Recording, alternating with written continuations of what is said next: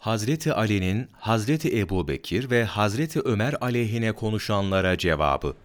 Hazreti Ali Kerimallahu veçe Efendimiz, Hazreti Ebubekir ve Hazreti Ömer'in radıyallahu anhum ecmain aleyhinde konuşulduğunu duymuştu. Minbere çıkıp şöyle dedi. Kureyş'in uluları ve Müslümanların babaları olan iki zatı dillerine dolayanlara yazıklar olsun.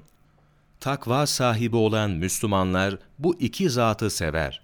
Bunlara ancak facir ve adi olanlar kin besler. Resulullah sallallahu aleyhi ve sellem başka kimseyi onlar kadar sevmezdi.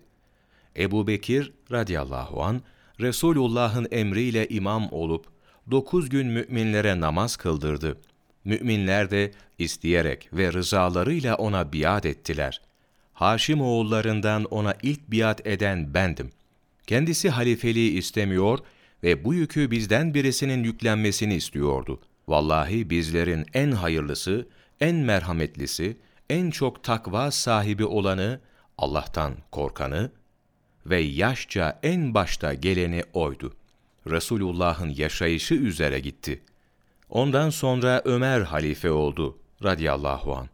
O da Resulullah'ın sallallahu aleyhi ve sellem dostunun yolundan gitti. Vallahi o pek merhametliydi. Zulme uğrayanlara yardım ve merhamet ederdi. Allahu Teala'nın emrinde kötüleyicinin dilinden korkup sakınmazdı. Zannederdi ki onun dili üzerinde bir melek konuşuyor.